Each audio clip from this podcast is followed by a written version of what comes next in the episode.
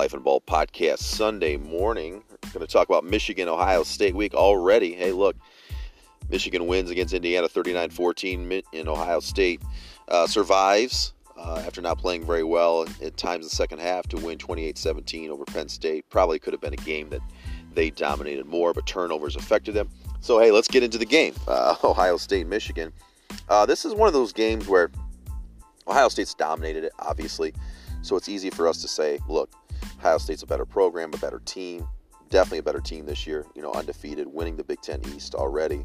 Um, just have been dominant all year, double-digit victories in every single game. I think they were uh, they didn't have a game there where they had won less than 24 points until this Penn State game, and, and a lot of the, the, game it looked like they were probably going to win by uh, the same amount of points they've won all year.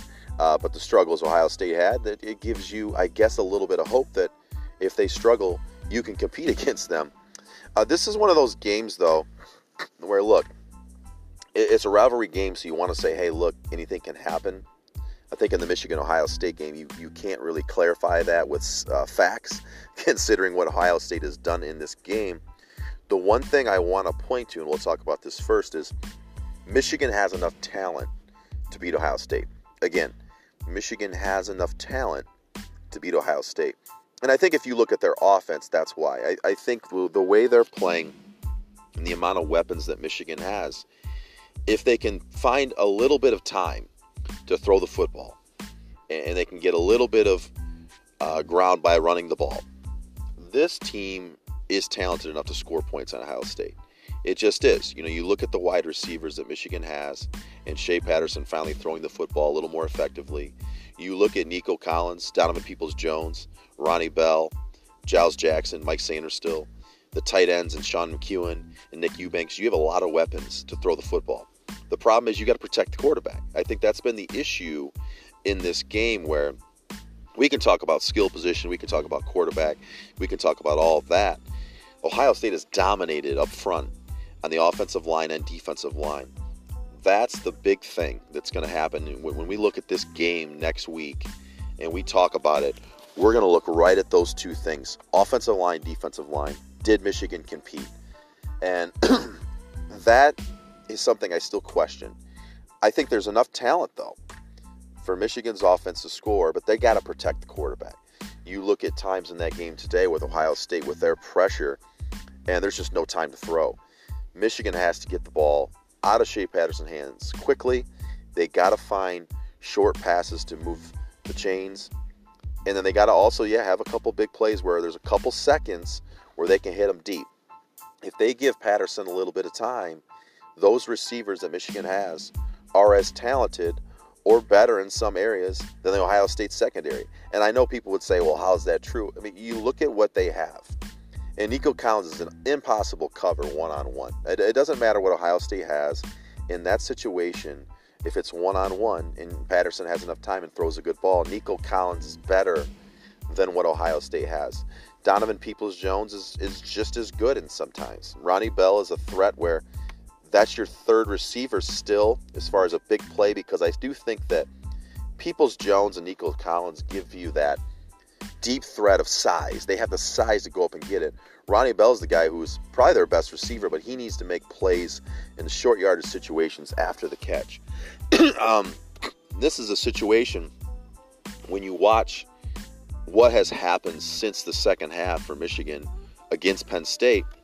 This offense is good. This is a good offense, and this will be the best offense that Ohio State's defense has faced this year, considering what Michigan has done the last seven or eight games. They have to protect, though. They've got to protect the quarterback. They've got to find a way to give Patterson time, and they're also got to find a way to get a few yards on the ground. You just can't only throw against Ohio State.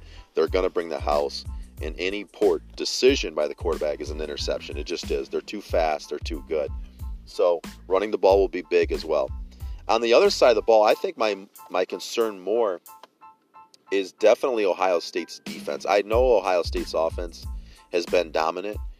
I think the worry still is will Michigan move the ball? That defense from Ohio State's scary good. With Chase Young, I mean, he, he's he's a terror out there. And there was times when Penn State would get the ball and get the snap, and there was a second and a half, and three or four guys are on your quarterback. But if you look at if Michigan can find a way to get Ohio State off the field, get some decent field position, not turn the ball over, this is going to be a game. This is going to be a good football game. There is not a situation where you look at both teams and say Michigan's overmatched. That that's not true. Ohio State is not that much better. It just comes down to controlling the line of scrimmage. You cannot get sacked. You cannot turn the football over. You got to give your playmakers an opportunity to make a play if you're Michigan. And on defense, Michigan just they got to get off the field. You know, Ohio State's going to score points. We know that. They're too talented too. They have a lot of receivers. They've got J.K. Dobbins. They've got a great offensive line right now. You've got to be able to figure out a way to contain J.K. Dobbins. That's going to be the key for Michigan. I don't think Justin Fields is someone where I say he's just going to kill us with his arm. I don't think he's proven that to a high level against a good opponent where even against Penn State, they won that game on offense because of the way they ran the ball. Michigan really has to focus on slowing down J.K. Dobbins. You can't give up 200 yards of rushing against Ohio State. You just can't. you got to find a way to get that rushing yardage closer to 100 yards. Um, I, I, would argue if if Michigan can hold Ohio State to their their average, which is around I think 120, 130, somewhere around that ballpark.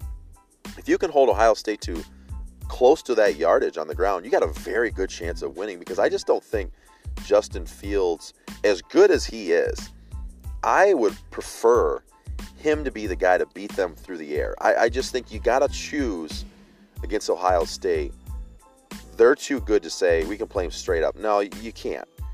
You got to pick and choose where's the concentration or the emphasis placed on our defense of how do we stop them or slow them down. I think it's making sure you sh- you slow them down on the ground. You don't give up six, seven, eight yards on first down on the on the ground. You you minimize them to two, three yards on first down when they run the ball, and you say Justin Fields, this is your first year as a starter. You're going to have to throw for 300 yards. You're going to have to throw for a lot of yards and make big passes against our secondary, who has been very good covering the pass this year. Michigan's been one of the best uh, pass defenses in the country. So I would say you got to slow them down on the ground. That, that just has to be a huge point of emphasis all week. We cannot let J.K. Dobbins run wild on us. We cannot let Justin Fields get in space and run wild on us. We're going to have to find a way to have bracket coverage like they've had, get a good four man rush, or send one blitzer and make sure that they don't kill us on the ground and we don't allow Justin Fields to run wild and scramble. I mean, I think that's what it's going to come down to. You got to have a spy on him. I think McGrone would be that guy, and uh, you got to tackle in space. And your your key's got to be look, Justin Fields. If you're the man, if you're that great, you're going to beat us through the air. You're going to throw for 300 yards to beat us. That's that's going to be how it is. Um, I think that would be the goal. That would, that would have to be the goal because again, you just can't play them straight up. You can't say we're going to do the same things we've done all year. Uh, and it's going to be successful. You're, you're playing against a different animal in Ohio State if you're Michigan. So, again, emphasis placed on slowing down that run, not allowing big running plays, big 15, 20 yard runs. You just can't do that in this game. It's going to have to be Justin Fields making great throws on third down, forcing him to be the guy to win it with his arm, and let's see what happens.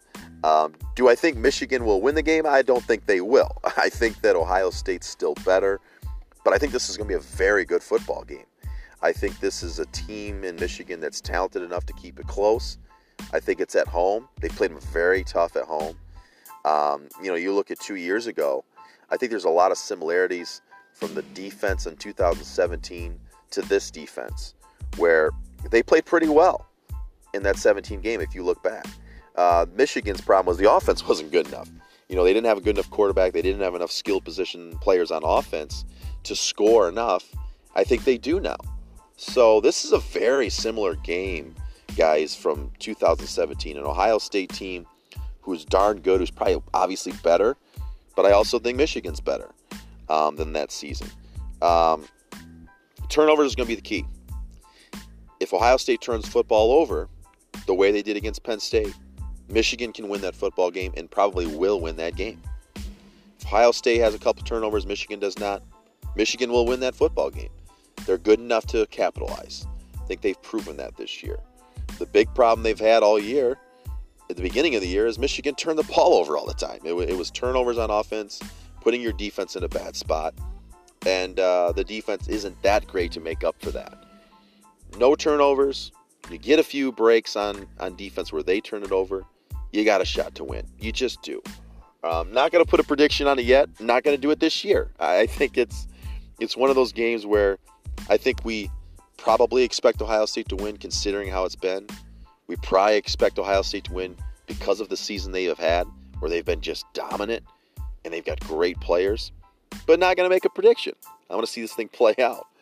But uh, I'm excited. It's always a fun week. It's always a fun game. And uh, looking forward to uh, covering it and talking about it on Trouble with Snap podcast with Tyler Hayward. We'll talk Michigan State as well. That's uh, a page where we document all of our time on Michigan State and Michigan football and basketball. But again, looking forward to the Ohio State game. It's always a fun game, no matter Michigan losing multiple years in a row, whatever it is. It's always an exciting game. It's always a game where you you hope Michigan can win, and you always have this little thing in the back of your mind that says Michigan could win. Uh, we'll, we'll see what happens though. Hey, thanks for listening though. But those are some keys to the game. Look forward to covering it, and go blue.